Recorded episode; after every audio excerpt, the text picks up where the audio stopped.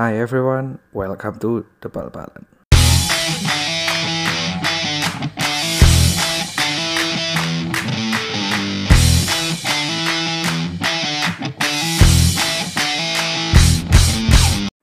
Tujuh belas Mei 2019 balik lagi sama gue Tommy Prayogo di podcast The Bal-Balan.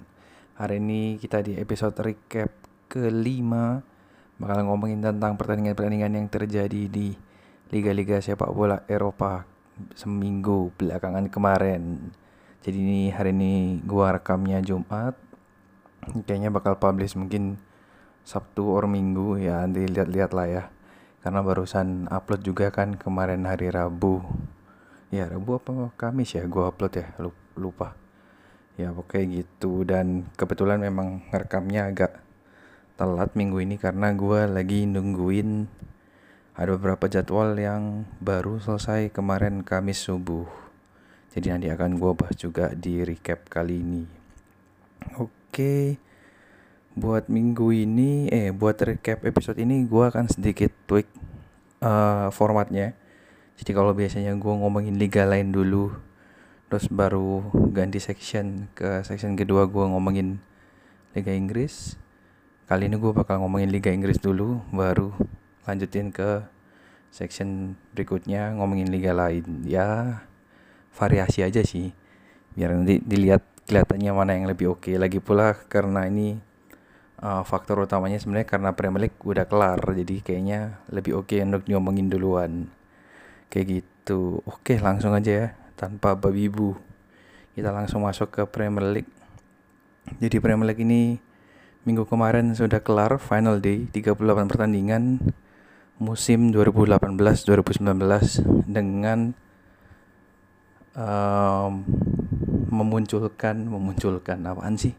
Ya pokoknya uh, Manchester City muncul sebagai pemenang di liga kemarin. Congratulations untuk Manchester City dan para fans-fansnya.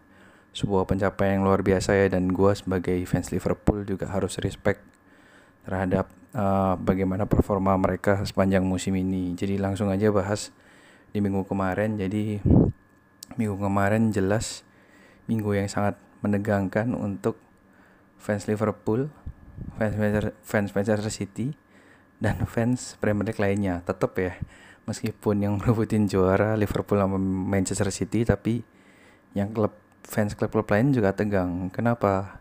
Karena mereka nggak mau Liverpool juara. Gue tahu, gue tahu gue tahu pasti semua nggak mau Liverpool juara ya. Sebenarnya gue mengerti kurang lebih alasannya kenapa. Cuma menurut gue ya ini terlepas karena gue fans Liverpool juga ya. Cuma menurut gue agak nggak masuk akal kayak gitu loh. Kenapa? Karena gue ngerti kenapa kalian nggak mau Liverpool juara karena ya kalian aneh aja kan lihat Liverpool juara karena Liverpool nggak pernah juara. Jadi kayak kalian mau selamanya menjadikan itu sebagai bahan ceng-cengan. Cuma menurut gue ya apa salahnya gitu loh Liverpool juara. Tahu juga penampilannya bagus musim ini.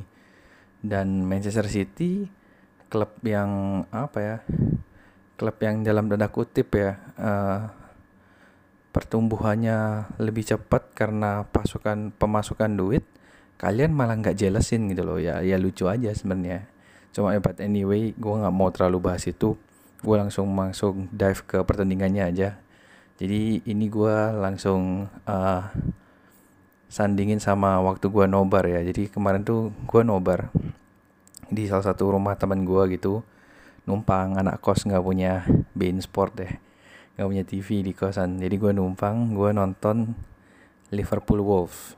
Jadi kan kayaknya memang yang di-sharein cuma dua ya Liverpool Wolves sama Brighton Man City. Karena pertandingan yang lain sebenarnya udah nggak penting event kayak pertandingan-pertandingan di Liga Eropa lain pada hari itu 12 April eh 12 Mei udah nggak penting semua gitu yang penting itu Liverpool atau City. Jadi ya udah gue nonton Liverpool Wolves karena gue fans Liverpool dan gue merasa kayak ya udahlah City Brighton gue by live score aja. Karena gue nonton kan dengan harapan ya jelas ya Liverpool bisa menciptakan miracle dan mendapatkan miracle juga dari pertandingan sebelah di mana Liverpool menang dan City itu at least seri, seri atau kalah dari Brighton. Yang menurut gue kalah terlalu muluk-muluk lah. Jadi gue waktu itu berharap ya udah seri aja either kosong kosong atau satu sama gue rasa Brighton harusnya masih bisa kalau nahan seri karena kan terakhir di uh, Piala FA ya kalau nggak salah ya semifinal FA kan mereka ketemu dan City cuma menang 1-0 jadi harusnya bisa ya udah kan gue nonton Liverpool Wolf gue fokus aja sama Liverpool. Gue tuh suka deg-degan kalau terdistract sama live score sebenarnya. Jadi gue uh, HP gue gue notifnya gue offin gue matiin notifnya. Gue cuma lihat updatean live score dari teman gue jadi teman gue nonton di laptop. Waktu itu dia fans Arsenal jadi dia nonton Arsenal Burnley yang ya dia nonton sebenarnya sambil nggak nonton sih sambil tetap mantengin Liverpool sama City karena itu lebih krusial. Ya udah kan gue nonton singkat cerita Mane ngegolin dan gue merasa kayak oke okay, Liverpool have a chance. Maksudnya dia udah ngelakuin tugasnya dengan baik. Dan tiba-tiba nggak lama setelah Mane ngegolin fans-fans yang ada di Anfield itu benar-benar yang berisik banget benar-benar yang kayak ribut banget kayak bersorak-sorak gitu. Gue udah gue udah ada firasat ini kayak wah ini ada sesuatu nih. Dan beneran nggak lama teman gue ngupdate gitu gila Brighton ngegolin. Untuk sepersekian detik gue merinding men. Kayak ada perasaan kayak wah merinding lah benar-benar merinding. Kayak gue sampai uh, refleks pegang kepala terus gue bilang kayak shit apakah ini benar terjadi gitu? Loh maksudnya kayak gila ini nggak mungkin banget men. Uh, kayak apa ya kayak yang awalnya udah kayak ah ya udahlah ya udahlah ternyata ada ada kemungkinan gitu loh. Ya sempat merinding jujur langsung kayak refleks merinding gitu tapi nggak lama merindingnya.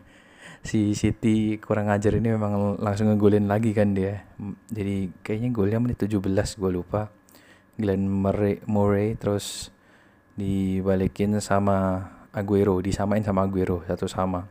Selang semenit doang gue langsung kayak ya elah nggak bisa lihat orang seneng apa ya City ini. Ya udah kan dan gue mulai merasa di situ uh, ada efeknya sama pertandingan di Anfield. Kayak pemain itu pemain Liverpool tuh somehow kayak distracted aja. Terus gue cuma berpikiran bahwa semoga ini pemain Liverpool nggak nggak terpecah fokusnya. Mereka bisa fokus ke pertandingan mereka sendiri ya paling nggak mereka menang dulu gitu loh. Karena lawannya Wolf nggak bisa dientengin. Yaudah kan singkat cerita uh, City ngegulin lagi 2-1 half time Liverpool tetap 1-0 terus gue lihat cuplikannya si Brighton City. Terus kayak gue liat golnya Brighton itu gol hoki itu kan dari dari corner kayak ya apaan sih? Ya, ini uh, paralel aja ya sambil gue sekalian review Brighton Man City ya. Terus gue lihat City mainnya bagus banget. Dia bisa mendominasi Brighton skor 1-2 menurut gue ya udah udah susah. Meskipun sebenarnya masih ada harapan ya. Dua sama ya harapan yang sangat kecil lah. Harapan yang dipaksain sebenarnya tapi ya udah gue merasa masih ada harapan. Babak kedua mulai uh, tiba-tiba ya udah langsung gol satu tiga satu empat gue merasa kayak kalau satu dua mungkin masih bisa. Tapi kalau udah satu tiga Man City udah susah lah untuk ngebayangin Brighton ngegolin dua gol lawan Man City itu udah terlalu susah menurut gue jadi kayak ya udah dari situ uh, feel merindingnya udah hilang. Udah kayak ya udah udah legowo kayak ya mungkin belum jatahnya juara lah akhirnya bener Liverpool uh, sempat nambah kedudukan full time 2-0 Sadio Mane 2 gol akhirnya bisa maju ke Golden Boot bareng Salah dan Abu Meyang nanti kemudian City-nya 1-4 City pun akhirnya juara dan apa ya ya mungkin sempat nyesek ngelihat poinnya Liverpool but Liverpool is not the only one yang poinnya gila tapi nggak juara gue kira tim gue tuh benar-benar dikutuk ya. Ternyata nggak juga gitu loh. Ada tim lain yang juga sempat merasakan nasib yang sama yaitu Madrid tahun 2019 eh 2019 2009 2010 Real Madridnya Pellegrini waktu itu poinnya 96 tapi nggak juara La Liga. Karena Barcelona Barcelonanya 99 poin. Tebak coachnya siapa? Guardiola. Jadi memang yang kampret itu bukan Barca yang kampret tuh bukan City yang kampret Guardiola emang eh sampaikan De Bruyne juga bilang kayak gila nih pelatih sinting emang dia menang mulu gitu. Jadi ya udahlah. Dan Liverpool menurut gue udah pencapaian yang luar biasa dia udah Golden Glove akhirnya kan Alisson 21 clean sheet uh, Golden Boot dua orang Salah Mane terus Premier League Player of the Year Van Dijk 4 PFA Team of the Year sama satu Player of the Year PFA Van Dijk juga. 97 poin cuma kalah sekali sama City. Dan ya apa yang bisa disesalin gitu loh. Dan gue tim gue udah menunjukkan yang terbaik. Dan menurut gue ini salah satu prestasi yang the best yang pernah gue lihat. Ya gue bisa enjoy aja tutup musim ini season 18-19 ini dengan bangga meskipun gak menang. Lanjut ke match lain. Ada Burnley sama Arsenal. Jadi yang gue tadi sempat sebutin ya Aubameyang cetak dua gol dan akhirnya bareng Mane dan Salah join di peraih Golden Boots Premier League tahun 18-19 gue baru tahu kalau Golden Bootnya Premier League itu di share bukan yang dilihat. Kayak biasanya kan kalau World Cup kan dilihat meskipun golnya sama biasanya dilihat ini orang ambil penalti berapa biji? Atau ini orang main pertandingannya lebih sedikit dari yang lain apa enggak menit bermainnya bahkan dihitung dan lain sebagainya. Mungkin kalau masih mentok hitung asis ternyata enggak ya. Premier League malas jadi ya udah dia langsung ratain tiga orang ini menang. Jadi ya udahlah. Hebatnya tiga-tiganya dari Afrika dan tiga-tiganya pemainnya klub Aubameyang kan mantan pemain klub jadi kayak gitu. Sama kayak yang gue bahas di episode sebelumnya ya Auba sama Laka ini memang aset penting buat Arsenal ya untuk bersaing di musim depan. Dan asal Arsenal bisa beresin masalah mereka di lini belakang terutama gue rasa Arsenal bisa bersaing buat empat besar musim depan. Lalu ada beberapa pertandingan yang tidak penting lagi yaitu Leicester yang seri sama Chelsea 0-0 Spurs juga seri sama Everton dua sama di mana Chelsea akhirnya tetap stay nggak jadi disalip nggak jadi disalip Spurs.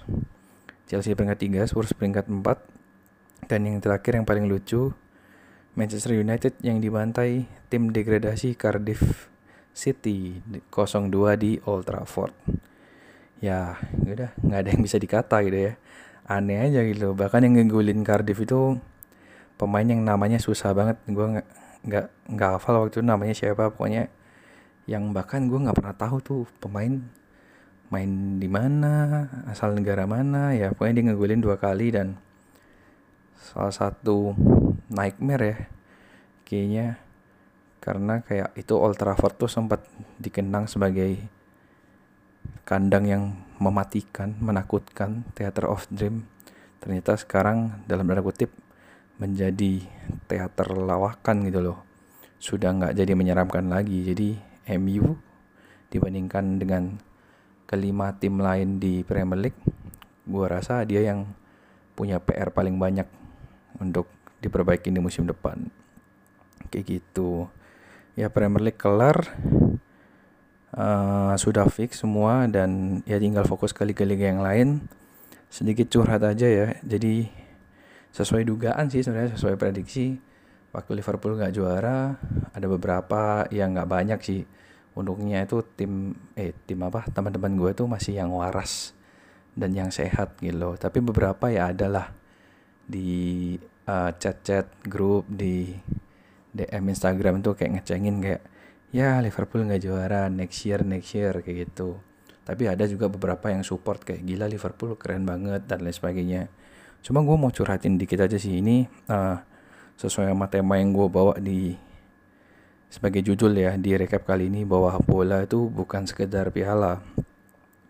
Gue bukan tulis ini karena gue fans Liverpool yang nggak menang tapi ini yang selalu gue pegang dari dulu gue nonton bola. Dari belum punya tim favorit sampai sekarang dukung Liverpool dan untuk nation gue dukung Brasil.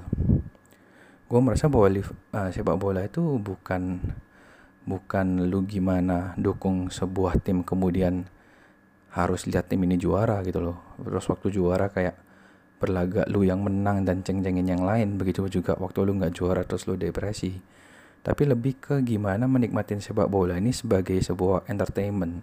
Sebagai sebuah apa ya uh, ya udah asikin aja gitu. Sebagai sebuah tontonan yang seru di mana lu bisa lihat banyak hal terjadi di sana bisa belajar banyak hal juga dari sana dan ya lebih ke mengamatin itunya bukan ngitungin berapa jumlah piala yang sudah dimenangin. Toh juga bukan lu yang menang gitu. Yang menang itu klub itu meskipun lu menyatakan diri lu sebagai fans klub itu tapi kan lu tuh nggak nggak dapat apa-apa juga kalau dia juara gitu loh. Kalau banyak orang bilang ya emang lu nggak kecewa nggak sedih? Gue udah tulis gitu loh. Eh gue udah cerita tadi gimana gue sedihnya dan gimana gue sempat merindingnya. Waktu Liverpool ada chance untuk juara meskipun itu cuma sebentar.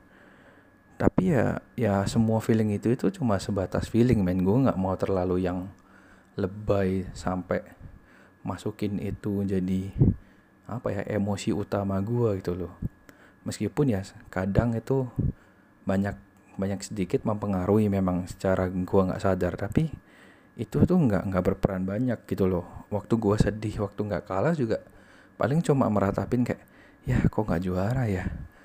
Ya sayang banget ya. Ya cuma satu dua hari doang maksimal gitu loh. Nggak nggak sampai berlarut-larut dibawa sampai gimana gitu loh. Karena apa pun yang terjadi sama Liverpool menang apa enggak kalah atau juara hidup gue tetap lanjut. Gue tetap besoknya kerja gue tetap besoknya ketemu teman ngobrol sama teman teman yang tahu bola teman yang nggak tahu bola teman yang ngecengin gue teman yang nggak ngecengin gue dan hidup gue tuh nggak cuma tentang bola gitu loh. Even though pun gue misal pemain bola atau orang yang ber, bergelut bekerja di bidang persepak bolaan maksudnya menyupport salah satu tim itu nggak bisa menentukan kehidupan gue secara keseluruhan gitu loh. Ngomong apa sih? Pusing juga ya ngomongnya. Coba ya maksud gue seperti itulah. Uh, apalagi yang Liverpool achieve musim ini tuh udah keren banget gitu loh. Dan gue merasa gue nggak ada perasaan untuk malu atau nyesel waktu orang-orang ngecengin tim gue gitu loh. Ya gue nggak bilang tim gue lah tim yang gue support. Tim gue kesannya kayak sense of belongingnya kayak gede banget gitu ya. Apalagi Liverpool masih ada final UCL jadi mending buat fans Liverpool juga yang lain ya udah fokus aja ke situ loh. Untuk support itu juga yang buat yang ngecengin juga kalau masih ada yang ngecengin soal ya UCL juga ntar paling kalah ya udah biarin aja lah. Mereka juga paling iri aja tim mereka nggak ada di final UCL kayak gitu. Terus buat yang ngecengin juga menurut gua nggak ngefek gitu loh lu mau ngecengin orang apalagi kayak orang-orang yang kayak gue yang udah jadi fans bertahun-tahun itu nggak nggak ngefek. Dan gue juga eh, nggak uh, akan pernah anggap itu sebagai sesuatu yang gue masukin ke hati untuk dijadiin baper gitu loh. Jadi ya menurut gue rivalitas tuh ya normal di fans-fans bola. Cuma nggak usah dianggap terlalu berlebihan lah toh juga eh, nggak uh, ada dampaknya juga. Lu ngecengin gue itu nggak berdampak apa-apa buat gue nggak merasa nggak membuat lu jadi superior terus gue inferior ataupun sebaliknya juga. Nggak ada untungnya juga buat lu ngecengin gue nggak ada kerugiannya juga buat gue dicengin sama lu. Jadi ya ya udah nyantai aja biasa aja gitu apalagi lucunya kemarin tuh mayoritas yang ngecengin bukan fans Manchester City. Jadi gue ya ya makin nggak dengerin gitu loh. Karena selain fans Manchester City klub-klub kalian tuh pasti di bawah Liverpool. Lebih jelek dari klub gua. Jadi ya ya udah. Biasa aja kayak gitu. Dan apa ya? Lebih ke ini sih. Ya balik lagi sih main idenya. Intinya nggak usah terlalu lebay. Nggak usah terlalu fanatik. Apa pun yang fanatik tuh pasti nggak baik. Nggak cuma klub bola apa pun lah. Lu suka sesuatu terlalu berlebihan lu mendukung sesuatu terlalu berlebihan itu nggak baik gitu loh. Jadi ya fans suka tim bola ya ya udah rasional aja. Nggak usah terlalu yang kayak oh apalagi kalau gue dengar beritanya tuh dari teman-teman gue makanya tadi gue bilang ya teman-teman gue tuh masih sehat masih waras karena nggak ada yang lebay. Kalau gue lihat beritanya gitu kadang atau cerita dari orang ada fans bola berantem sampai pukul-pukulan sampai rusuh. Menurut gue bego banget sumpah. Apa yang lu berantemin sih gitu kan? Apalagi kalau supportnya kalau supportnya tim Liga Indo masih mending ya. Karena mungkin kan satu kota ada bonding tersendiri lah. Tapi kalau tim luar tim Eropa mereka aja belum tentu ngerti lu kan? Mereka aja bahkan mungkin belum tentu care sama lu gitu loh. Bodoh amat gitu kan? Misal kayak lu berantem gitu ya apa untungnya juga buat mereka. Apa ruginya? Mereka juga nggak bakal belain. Jadi ya nggak usah nggak usah fanatik lah. Kayak gitu. Malah ntar kalau lu lihat ya kalau udah gede gitu lihat apa yang lu pernah lakuin dengan semua fanatisme itu mungkin bakal bisa jadi malu gitu loh. Dan terakhir yang gue mau sampaikan dari curhatan gue ya sesuai tema itu loh bahwa bola itu nggak cuma soal piala gitu loh. Gue sebenarnya kasihan sih buat orang-orang yang selalu ngomonginnya kalau ngobrol soal bola itu yang dibanggain piala piala piala piala. Kayak tim gue udah pernah menang segini banyak. Tim gue udah pernah menang segini banyak. Gini ya ini lucu sih sumpah. Pertama itu yang menangin mereka bukan lu. Even lu support dari dulu lu bocah itu support lu nggak ada signifikan impact lah buat mereka. Kecuali lu datang ke sana lu kenal sama pemainnya lu ngomong face to face mungkin lu bisa ngefek bisa dihitung. Tapi kalau cuma fans layar kaca ya nggak ada yang lu bisa banggain gitu loh. Itu pertama. Kedua kalau lu uh, nonton bola cuma nontonin apa ngitungin pialanya ngitungin menang nggak menang itu kasihan men. Kayak lu, lu selalu di dalam hidup lu nggak cuma dalam bola lu nggak bisa lihat segala sesuatu tuh dari hasil akhir doang lu harus lihat prosesnya. Gimana nih orang bisa dapat hasil akhir dan lain sebagainya. Kayak Liverpool kemarin 97 poin tapi nggak juara.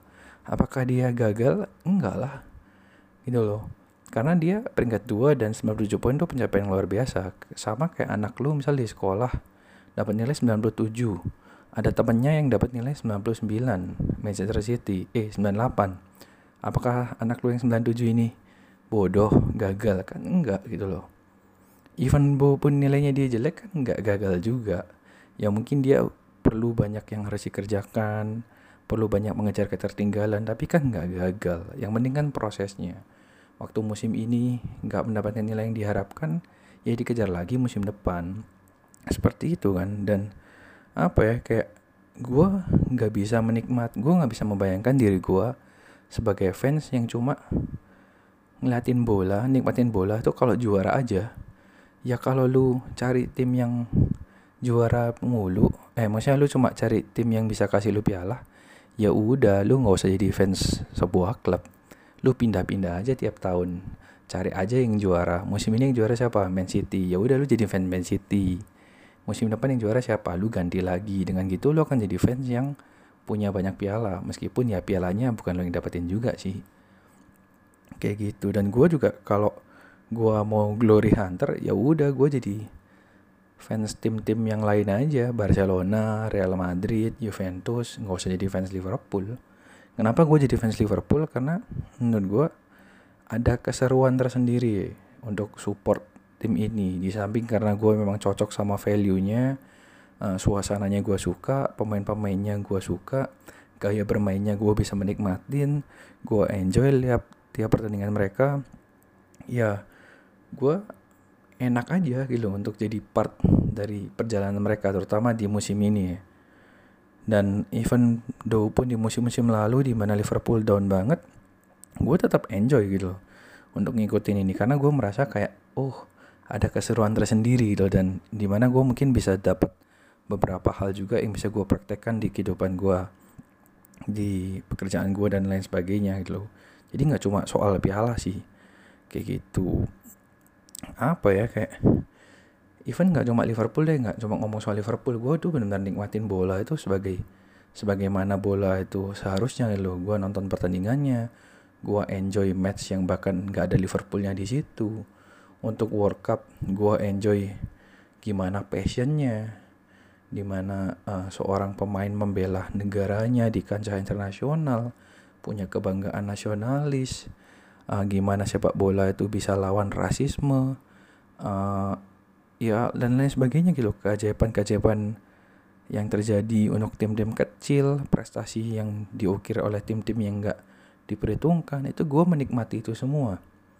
Terlepas dari gue sebagai fans Liverpool dan fans Brasil dan fans timnas Indo apa pun itu gue menikmati sepak bola. Bukan hanya dari trofi. Kayak gitu sih ya ya panjang juga ini curhat ya.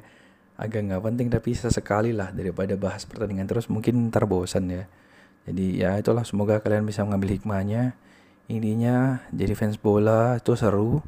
Tapi jangan alay. Kalau alay nanti nggak seru. Kayak gitu. Oke gue break dulu. Gue bakal sambung ke section 2 untuk bahas liga-liga lain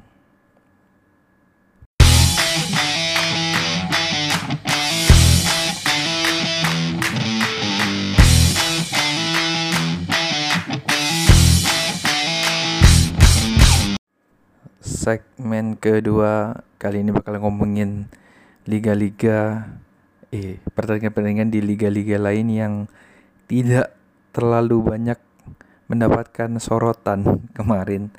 Ya kayak yang gue bilang ya karena Premier League final day jadi orang lebih fokus ke Premier League lah kemarin di 12 April ya. 12, eh 12 April mulu 11 sampai 12 Mei kayak gitu. Yang pertama, gue bakal run through agak cepat aja supaya durasi nggak terlalu lama dan kalian tetap bisa catch up semuanya. Catch up ya. Yang pertama itu gue mau bahas dari uh, Eredivisie. Jadi Ajax memenangkan Eredivisie gelar pertamanya dari lima tahun terakhir untuk Eredivisie ya. Menang meyakinkan 1-4 dari uh, klub papan bawah pakai jersey baru bagus oranye hijau bisa menang dan akhirnya ya mendapatkan gelar pertamanya dari lima tahun terakhir di mana sempat digeser oleh PSV selama tiga tahun dan Feyenoord selama satu tahun kayak gitu. Tampil menawan sih musim ini Ajax ya. Salah satu semifinalis UCL juga yang nyaris masuk final dan ya sangat disayangkan banyak orang yang menjagokan tim ini. Plus juga kemarin seminggu sebelum menang Liga Eredivisie ini dia juga uh, sempat menang Piala Liga. Kayak Phoebe Baker menang meyakinkan juga 0-4 waktu itu. Dan ini gelar Eredivisie ke-34 untuk Ajax. Gue kemarin lihat beritanya mereka mendedikasikan gelar ini untuk salah satu pemainnya yaitu Abdelhak Nouri yang kemarin terpaksa harus merelakan karirnya. Di sepak bola ya harus pensiun di umur yang sangat muda 22 tahun karena sempat kolaps di lapangan akibat permanen brain damage. Kasihan ya. Umur 22 tahun masih muda. Salah satu pemain yang oke okay sih kayaknya waktu itu.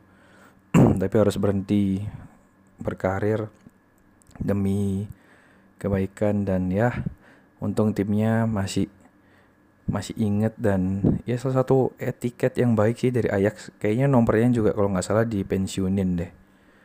Kayak gitu. Ya Ajax ini salah satu tim yang luar biasa.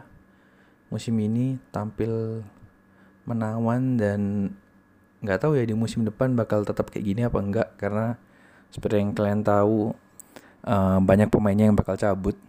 Salah satunya yang udah pastikan si Frankie De Jong. Terus rumornya kemarin lumayan keras itu ada si Delik sama ini apa David Neres. Belum lagi yang lain-lain ya. Jadi kayak ya udah emang udah udah template-nya sih klub-klub kayak gini tuh biasanya begitu bagus setahun dua tahun langsung dipretelin sama tim gede. Apalagi kalau pemainnya masih muda, tapi ya ya sudahlah. Yang penting Ajax kembali berjaya di Eredivisie. Kemenangan memberikan gelar ke-34 kayak gitu. Lanjut ke Liga La Liga ya. Di La Liga ini uh, kemarin masuk match week ke-37 di mana berarti itu tinggal satu pertandingan sisa. Nah, yang terjadi di sini adalah uh, yang pertama Barca menang dari Getafe 2-0 di mana itu menjadi momok ya buat Getafe yang lagi uh, ngotot-ngototnya untuk ngerebutin slot di UCL kasihan sih gue liatnya kayak harus di blow ternyata Barca no mercy ya. Benar-benar dihajar meskipun sempat menurun performanya. Kayaknya begitu udah lepas UCL langsung kayak ya udahlah kita nggak mau mercy mersian lagi. Kita hajar dan kita ini jadi jadi ini ya jadi targetnya ya. Pelampiasan kayak abis di comeback Liverpool jadi kemarin Getafe kalah dominan banget sama Barca. Shoot on goalnya cuma eh bukan cuma ini mah shoot on goalnya nggak ada nol dan posisinya di press sampai cuma 20%. Gila ya, position 20% itu kayak kemarin Brighton lawan Man City itu.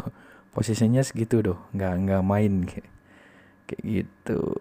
Dan ya kayak itu akhirnya uh, Getafe harus merelakan slotnya melorot ke peringkat 5 disalip oleh Valencia. Valencia sendiri di sini menang 3-1 atas Alaves.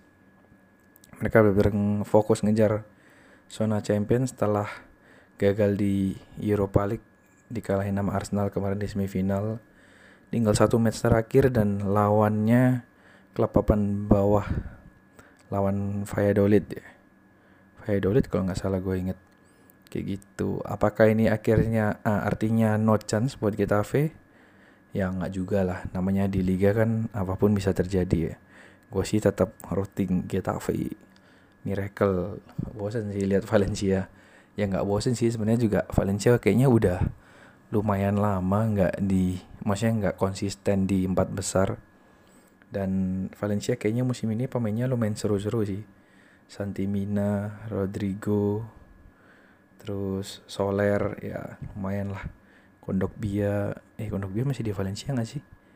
Ya anyway kayak gitu. Valencia menang 3-1 dan ya layaknya pertandingan-pertandingan yang tidak mendapatkan exposure beruntunglah Real Madrid karena Real Madrid dikalahkan Real Sociedad 3-1 ya kayak gue bilang di podcast recap episode terakhir kemarin gue berpikiran bahwa Real Madrid punya potensial untuk nyalip Atletico di peringkat 2 ternyata malah lawakan ya. Masih tetap lawakan Real Madrid musim ini. Kayaknya ya paling nggak sampai selesai musim ini masih lawakan kayaknya. Tinggal dilihat aja musim depan gimana. Biasanya tergantung dari bursa transfernya nih. Sempat ngegolin cepet di menit 6 dari gol Brahim Diaz. Real Madrid akhirnya dibalik 3-1 oleh Sociedad. Jadi ya nggak jadi nyalip Atletico lah ya nyaman-nyaman aja di peringkat 3 Atletico sendiri cuma seri sama Sevilla sama yang ya Sevilla akhirnya uh, harus bukan harus merelakan sih hampir mustahil untuk touch empat besar. Karena itu berarti dia harus mengharapkan Valencia dan Getafe seri atau kalah di mana Sevilla sendiri harus menang di match terakhir chance-nya terlalu kecil lah syaratnya terlalu banyak dan Atletico bermain suhu-suhu biasa-biasa aja tapi akhirnya ada berita mengharukan di mana dia akan ditinggal du, paling tidak dua pemain utamanya musim ini. Yang pertama Diego Godin yang kemarin udah say goodbye pertandingan terakhir di Atletico. Gue nggak tahu dia pindah ke mana. Rumor-rumornya sih kayaknya ke Inter. Satu lagi adalah Antoine Griezmann. Ya, yang sebenarnya yang lebih big blow adalah Antoine Griezmann ya, karena Antoine Griezmann ini kan salah satu pilarnya Atletico ya. Udah lama di Atletico dan kayaknya salah satu pemain yang paling sukses terutama di bawah Diego Simeone gue nggak tahu kenapa karena juga dia kayaknya masih muda kan 28 tahun tapi surprisingly dia upload video di twitternya untuk say goodbye. Maksudnya udah udah memutuskan nggak bakal lanjut di Atletico musim depan. Padahal tahun kemarin barusan perpanjang kontrak ya. Aduh ini nih kayak tipikal pemain-pemain zaman sekarang ya. Loyalitasnya nggak ada ya. Tapi nggak bisa nyalain juga ya. Mungkin Griezmann merasa kayak ya udah gue udah kasih yang terbaik di Atletico. Lima tahun bukan waktu yang sebentar. Dan ya dia udah banyak kenangan lah sama Atletico tapi gue rasa dia ngincer petualangan baru ngincer tantangan baru. Jadi uh, yang gue ingat tuh dia selalu uh, ngomel bukan ngomel ya apa ya? Uh, ya pokoknya uh, kalau bahasa Jawanya gumun aduh gue nggak bisa menemukan kata yang tepat ya. Pokoknya dia selalu uh, ngomel gimana caranya buat dia dapetin Ballon d'Or. Karena dia merasa dia udah menangin hampir semua tapi nggak pernah menang Ballon d'Or kayak gitu. Jadi kayak mungkin dia mau pindah dari Atletico untuk bisa ngejar Ballon d'Or kali ya. Rumor-rumornya sih pindah ke Barca. Harganya 125 juta. Wah gila ya. Untuk nempel Coutinho yang kurang bersinar dan Dembele yang sakit-sakitan. Bukan sakit-sakitan ya cederaan ya. Kayak gitu nggak tahu sih. Kayaknya sih jadi nih Griezmann ke Barca. Lumayan nyesek juga sih kalau pindahnya ke Barca. Karena masih satu liga ya ya kayak gitulah. Ya itulah liga. Uh, klasemen sementara Atletico 75 Real Madrid 68 ya ini dua udah nggak mungkin keutik lah ya. Peringkat 4 Valencia 58 masih sama sama Getafe 58 tipis banget untuk perebutan slot Liga Champion. Peringkat 5 sebenarnya masuk kualifikasi sih. Kayak gitu. Sedangkan peringkat 6 Sevilla dengan 56 poin. Lanjut dari La Liga kita ke Bundesliga. Bundesliga juga mirip-mirip sama La Liga. Sudah 33 match. Karena Bundesliga cuma 18 tim jadi sudah one match to go juga. Bakal final day. Tapi di sini ada drama yang terjadi nih. Kalau gua kemarin bahas gimana Dortmund dalam tanda kutip merelakan gelar juara ke Munchen. Ternyata Munchen ini masih mau PHP PHP dikit sama Dortmund ya. Yang nggak tahu nih PHP beneran PHP atau bakal kena ini ya kena bumerang ya. Jadi kemarin Munchen itu seri lawan Red Bull Leipzig ya memang lawannya susah juga sih. Peringkat tiga kan Red Bull Leipzig. Dan dengan seri itu Munchen memberikan harapan untuk Dortmund untuk masih berpeluang mengklaim titel juara. Jadi Bayern akhirnya bercokol di puncak klasemen dengan 75 poin.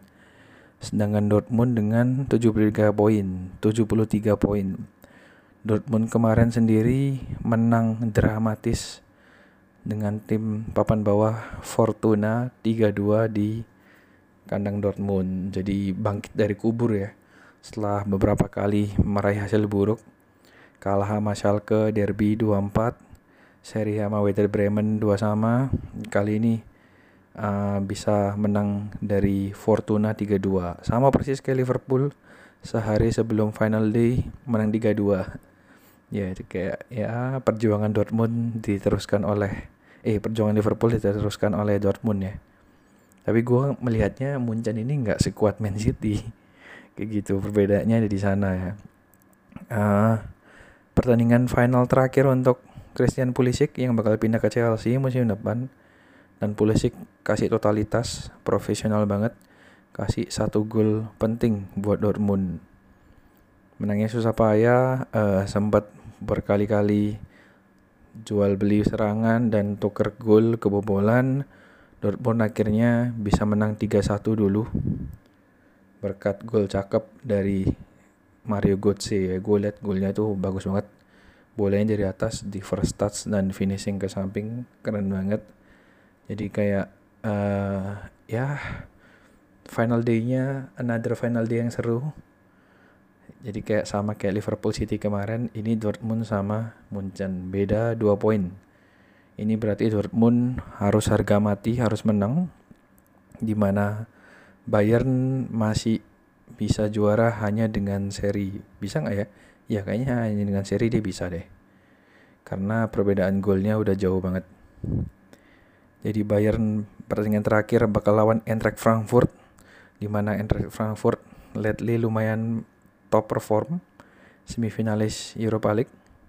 Sedangkan Dortmund akan bertandang ke Munchen Gladbach nggak gampang juga peringkat 4 wah gila ini lebih seru ya. Final day-nya lebih seru nih. Peringkat 1 lawan peringkat 6 peringkat 2 lawan peringkat 4 dibandingin sama final day-nya Premier League yang City lawan Brighton. Gila itu jomplang banget men. Lawan terakhirnya Brighton. Kayak gitu. Oke okay, that's Bundes. Uh, wrap up. Kita lanjut ke Serie A. Serie A ini sebelum bahas liganya kemarin ada pertandingan final Coppa Italia. Final Coppa Italia uh, dimenangkan oleh Lazio 0-2 dari Atalanta. Golnya menit 82, Milenkovic Savic sama 90 Korea. Korea ini ya, Korea pemain ya, bukan Korea negara ya. Seram juga kalau Korea satu negara masuk Lazio ya. Jadi Lazio ini uh, lumayan berprestasi ya. Yang gue inget tuh dulu di uh, kampus gue waktu gue kuliah tuh ada salah satu temen gue satu jurusan fans Die Hard Lazio jarang sih gue liat fans Hard Lazio jadi makanya gue inget dia terus nih. Kalau tiap kali liat Lazio ya ingetnya dia. Kayak gitu dan Lazio ini cukup berprestasi. Waktu itu dia sempat menang Copa lawan Roma kalau nggak salah. Gue lupa tahun 2013 kayaknya. 2012 2013 jadi gue sempat membekas tuh kayak oh Lazio ini ternyata berprestasi juga di Copa dan kebetulan musim ini menang lagi. Ini gelar Copa ketujuh untuk Lazio di mana ini gelar ketiga Coppa Italia mereka dari 10 tahun terakhir. Gila ya, memang kasarnya Lazio ini jagonya Coppa Italia mungkin ya. Dibandingkan dengan tim-tim Italia lain selain Juventus tentunya. Dan ya cup-cup domestik ini seperti biasa ya, kayaknya jadi harapan buat klub-klub di liga yang termonopoli untuk berprestasi ya, liga-liga kayak Liga Italia, Liga Prancis, Liga Jerman. Itu yang liganya dimonopoli oleh satu dua tim. Kayaknya cup cup ini cup cup sampingan gini jadi satunya piala yang bisa dibanggain memang. Kayak gitu. Masuk ke liganya sendiri Inter berhasil menang 2-0 dari Chievo balik lagi ke peringkat 3 setelah sempat direbut oleh Atalanta kemarin. Jadi Inter Milan sekarang di peringkat 3 dengan 66 poin. Atalanta di peringkat 4 dengan 65 poin masih ketat ya. Sedangkan di bawah Atalanta yang membayangin ada Milan dan Roma yang dua-duanya dengan 62 poin. Sisa dua match masih banyak kemungkinan. Jadi ya semoga Atalanta nggak lost fokus. Ntar kesalip lagi merelakan zona championnya. Takutnya kayak Getafe, kasihan nih. Roma sendiri habis menang 2-0 dari Juventus. Ya Juve masih terus bagi-bagi poin ya bagi poin bro. Sudah juara udah bodo amat lah. Udah juara nggak nggak main di UCL juga udah bodo amat. Nggak peduli. Meskipun main dengan jersey baru ya yang jersey barunya menurut gua kata gue nggak suka sih. Aneh banget ya lihat Juve biasanya strapnya banyak terus makin lama makin berkurang. Musim kemarin kan strapnya cuma dua ya lima lima maksudnya tiga putih dua hitam. Terus sekarang cuma dibilangin gitu bang putih satu hitam satu terus tengah-tengahnya ada pinknya kayak apa kenapa Juve jadi pink gitu kan? But anyway ya kenapa jadi ngomongin jersey ya? Ya Juve akhirnya memberikan Roma modal penting untuk kejar empat besar. Di mana ya banyak orang berpikiran ya Roma musim ini lumayan jelek. Kayaknya bakal kalah deh sama Juve. Ternyata malah menang ya. Juve sendiri uh, masih bagi-bagi poin. 5 match terakhir kalah dua kali, draw dua kali, menang cuma sekali. Wow, sangat sangat jomplang performnya setelah klaim juara terjun bebas. Yang terakhir ada Fiorentina yang dikalahkan Milan 0-1 sama kayak Roma sih kejar empat besar. Gua sih sebenarnya kalau mau bilang jujur-jujuran ya, ini terlepas dari gua sempat seneng Roma dulu tapi karena gue nggak terlalu pay attention juga lagi ke Liga Italia dan klub-klubnya gue sih cukup rindu lihat nama AC Milan balik ke Liga Champion. Karena gue suka bola di zaman di mana AC Milan itu keren banget gitu benar-benar tim dengan kualitas pemain paling komplit prestasi tingkat Eropanya juga banyak. Dan menurut gue uh, sangat menyenangkan kayaknya bakal kayaknya bakal sangat menyenangkan kalau bisa lihat AC Milan nongol lagi di Liga Champion kayak gitu. Jadi kalau misal memang Atalanta nggak bisa ya gue rasa gue lebih prefer Milan daripada Roma. Karena kan Roma belakangan ini juga udah ada di Champion kan. Kayak gitu. That's lah Serie A. Wrap up juga. Hmm, satu lagi liga kemarin. Ini yang bikin gue nunggu untuk akhirnya baru bikin rekaman hari Jumat adalah kalau ada yang mantengin instastory gue, gue sempat ada share bahwa ini adalah cup terkaya sepanjang sejarah sepak bola. Eh enggak ya, lebay kayak. Cup terkaya dibandingkan cup-cup lain sekarang, yaitu EFL Championship Playoff. Jadi kemarin gue sempat bahas previewnya gimana ini tuh ngerebutin slot promosi Premier League terakhir di mana Norwich dan Sheffield United sudah lolos dan ini itu diperebutin oleh empat tim dari peringkat 3 ke peringkat 6 yang ada di EFL. Jadi kemarin semifinalnya udah main dua leg. Leg pertama main hari Minggu sama Sabtu, leg kedua main hari Rabu dan Kamis. Jadi gue bahas ya rantru pelan-pelan. Yang pertama ada peringkat dua lawan peringkat eh peringkat yang ini dulu deh. Peringkat tiga lawan peringkat eh salah salah salah. Aduh bingung. Satu dua tiga. Eh, ya sorry sorry. Peringkat tiga lawan peringkat enam. Nah ini peringkat empat lawan peringkat lima. Aston Villa lawan West Bromwich. Duh mulai koleng ini. Dia nggak fokus ya ya empat lawan peringkat lima Aston Villa lawan West Bromwich Albion leg pertama Aston Villa menang 2-1 di kandang di mana kemudian leg kedua West Bromwich balas menang 1-0 di Aston Villa dan lucunya di sini nggak ada goal away, jadi pakai sistem lama. Dan akhirnya langsung disambut sama perpanjangan waktu dan penaltis. Akhirnya agregat tetap dua sama, penaltis Aston Villa menang 3-4. Seru sih gue liat pertandingan ini uh, sengit, eh sorry, bukan seru, sengit tapi nggak seru. Kenapa nggak seru? Karena kalau yang ngikutin Premier League ya, apalagi yang dari jadul ya, kalian pasti tahu kalau tim-tim kayak West Bromwich ini tuh tim-tim yang nyebelin ya tim-tim yang mainnya super pasif pragmatis banget incernya ya incer incer hasil akhir aja gitu.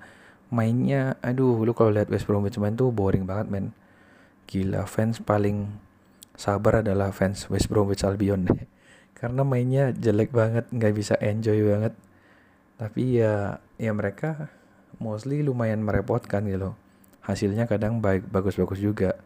Sempat bertahan di Premier League berapa lama kan akhirnya sampai mereka terdegradasi kayak gitu. Jadi gue jujur malas sih lihat West Bromwich kalau sampai balik ke Premier League lagi. Ngerepotin banget loh ngerepotin terutama tim di papan atas tuh. Kayak kalau ketemu dia kesusahan terus kayak gitu. Jadi kemarin Aston Villa menurut gue layak menang.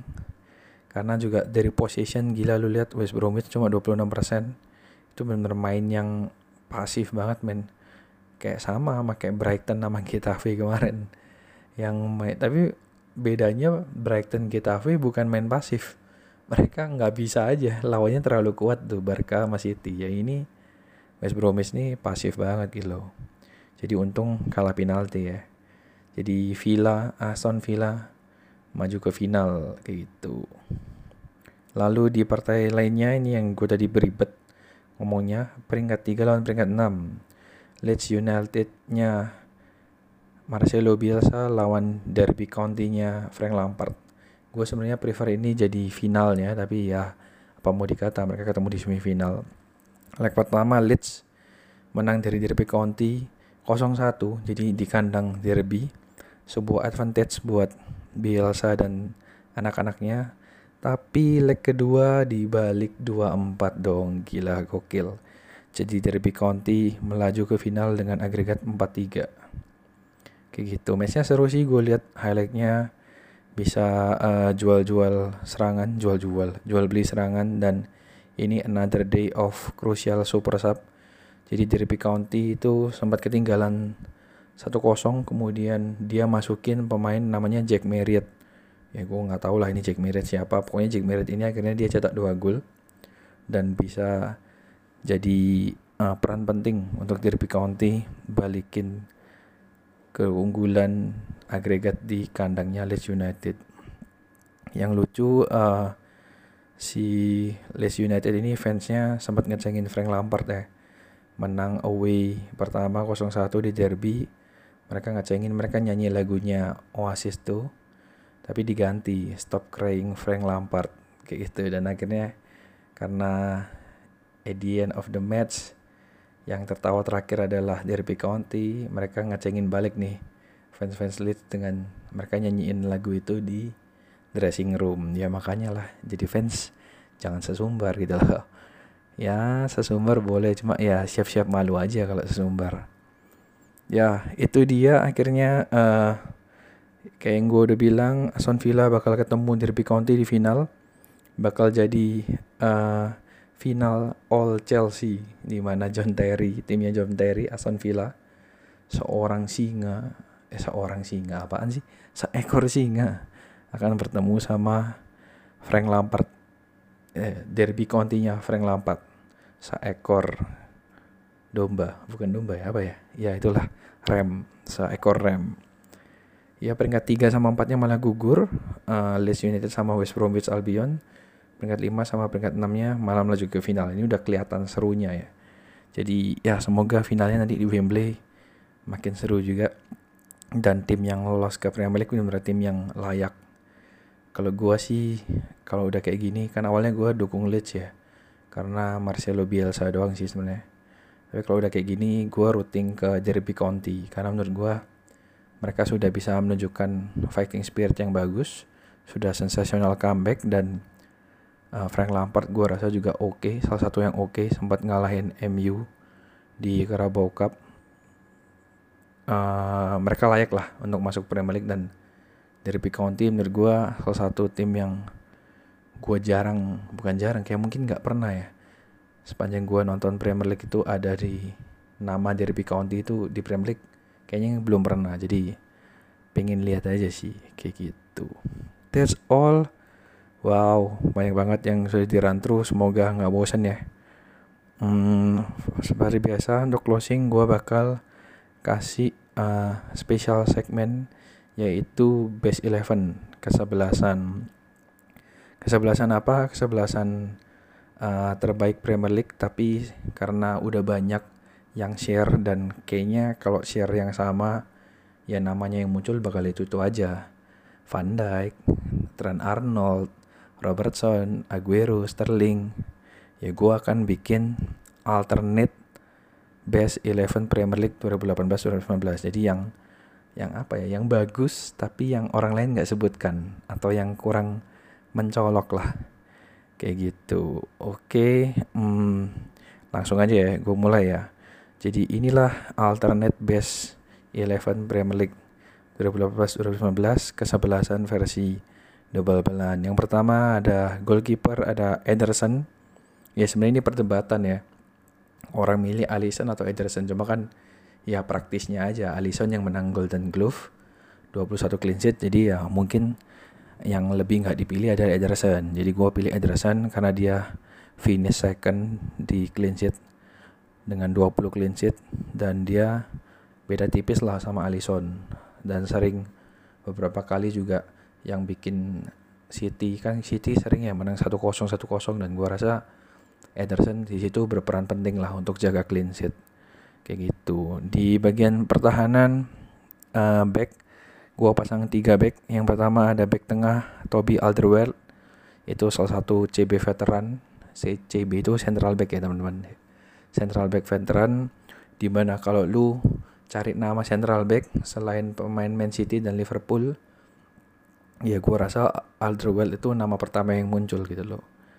Kemudian di right back gue ada sang pemain debutan baru yang lagi panas Wan Bisakanya Crystal Palace. Salah satu right back yang promising umurnya masih 21 dan udah jadi incaran banyak klub. Salah satunya Manchester United ya yang dikabarkan mau gayet ini pemain untuk gantiin Ashley Young dan Valencia Kemudian di left back ada Lucas Dean, punyanya Everton yang lumayan oke okay juga. Left back itu kalau kalian tahu di Premier League nggak banyak yang bagus sih menurut gua. Ya kadang beberapa ada bagus cuma uh, angin-anginan terutama untuk musim ini. Jadi kayaknya yang paling konsisten kan cuma And Andrew Robertson dari Liverpool dan Lucas Dean ini menurut gua yang ya yang lumayan oke okay selain Robertson. Jadi dia udah mengemas 4 gol dan 4 assist musim ini bisa bawa Everton ke ke mana? Evertonnya di di situ-situ aja sih sebenarnya di papan tengah aja. Oke okay, that's untuk defense. Lanjut ke midfield ada empat pemain di sini. Jadi gue pakai formasi 3-4-3 midfieldnya di sini ada Joe Moutinho yang pertama dari Wolverhampton. Jadi dia uh, dibeli dari Monaco jadi Bergen yang luar biasa buat Moutinho, eh buat Moutinho, buat Wolverhampton. Karena ya Wolf, Wolf ini kan tim promosi ya. Ternyata cukup berprestasi dibandingkan dua tim lainnya kan. Si Cardiff sama siapa satu lagi gue lupa. Cardiff Brighton sama Brighton. Brighton lolos dari degradasi tapi Cardiff harus balik ke Liga 2 Nah, sedangkan Wolf ini yang bahkan masuk ke 10 besar. Kayak gitu. jadi Joe Moutinho ini jadi anchor ya jadi jadi andalannya Wolf lah termasuk salah satu pemain yang merevolusi Wolf kalau menurut gua kemudian ada Fabinho nya Liverpool sempat kesusahan di awal musim tapi di akhir kalau kalian lihat sekarang Fabinho itu jadi satu pemain andalannya Klopp jadi apa pun formasinya dia acak-acak kayak gimana pun Fabinho ini selalu bisa fit in bisa cocok. Dan sempat tuh Liverpool krisis central back dia jadi jadiin central back dan ternyata pemainnya juga masih oke. Okay. dan satu lagi untuk melengkapi bagian eh belum ya masih dua ya? Sorry sorry. Ada Bernardo Silva nya Manchester City sempat redup juga di season pertama tapi season kedua ini dia langsung mantap nyetel dan bahkan ya bisa dibilang meledak-ledak sih gue benar-benar melihat Bernardo Silva ini jadi aset panasnya Man City ya salah satu yang bikin Man City menang banyak musim ini ya Bernardo Silva dikala De Bruyne cedera, David Silva biasa aja, Leroy Sen, Lalaps, Leroy Sané-nya mainnya juga angin-anginan. Ya, Bernardo Silva ini jadi jawaban utama. Aduh, udah udah mulai ini nih lidahnya udah mulai keselio gak karuan ya. Dan yang terakhir untuk ngelengkapin midfield ada Fraser, Ryan Fraser dari Bournemouth dengan 14 assist menurut gua. Ya discussion close ya. Uh, end of discussion menurut gue dia salah satu yang top. Cuma nggak terlalu terekspos aja karena timnya Bournemouth gitu loh. Promising juga karena umurnya masih muda 25 tahun. Untuk posisi penyerang uh, posisi uh, ya posisi serangan gue ada tiga pemain. Yang pertama ada Son Heung-min dari Tottenham Hotspur. Sudah jelas banget dia musim ini bagus banget. Mungkin juga ketimpa duren ya ketimpa duren apaan sih? Ya ada aji mumpung lah. Sejak Harry Kane cedera itu dia lebih dipercayain jadi ujung tombaknya Spurs oleh Pochettino dan ya dia nggak nggak ngecewain kepercayaan itu loh. Dia langsung cetak 12 gol plus 6 assist. Jadi salah satu juga yang bawa Spurs sampai ke semifinal bahkan ke final Champions League itu ya Son Heung-min ini. Kemudian ada Abu Meyang yang kemarin bisa nyalip di final day dengan dua gol. Dan harusnya kalau dia bisa fokus mungkin dia bisa jadi solo winner Golden Boot karena bisa hat trick kemarin lawan Burnley itu ya bisa nyalip di tengah kesah di tengah keberantakan Arsenal ada satu pemain yang cukup berprestasi yang menurut gua Aubameyang ini salah satu yang eksepsional ya untuk Arsenal kayak gitu dan yang terakhir untuk ngelengkapin base 11-nya kesebelasannya gue punya Raul Jimenez dari Wolf juga. Sama kayak Moutinho ini salah satu pemain yang vital banget buat Wolf. Cukup mematikan terutama dengan duetnya bareng Diogo Jota. Dia sekarang musim ini mencetak 13 gol dan 7 assist buat Wolf. Sebuah pencapaian yang luar biasa buat pemain-pemain tim papan tengah. Dan gue rasa uh, dia layak untuk masuk dalam alternatif best 11 Premier League tahun ini. Jadi gua rasa itu aja. Uh, thank you buat yang dengerin. Uh, gua mau info aja bahwa Debal Balan ada Instagram di Debal Balan sambung semua. Ya kalian bisa follow. Uh, gua bakal update di sana tiap kali ada episode baru dan juga uh, mungkin bisa follow uh, IG gua di Tommy Prayogowi karena kalau kalian nggak ada di debal-balan maksudnya nggak full debal-balan biasanya gua update di IG pribadi gua kalau gua upload episode baru ya gua rasa gitu aja uh, see you on next episode. Kita lihat uh, final-final final day final day liga-liga lain Eropa. Apakah seseru Premier League? Ya kita lihat aja nanti.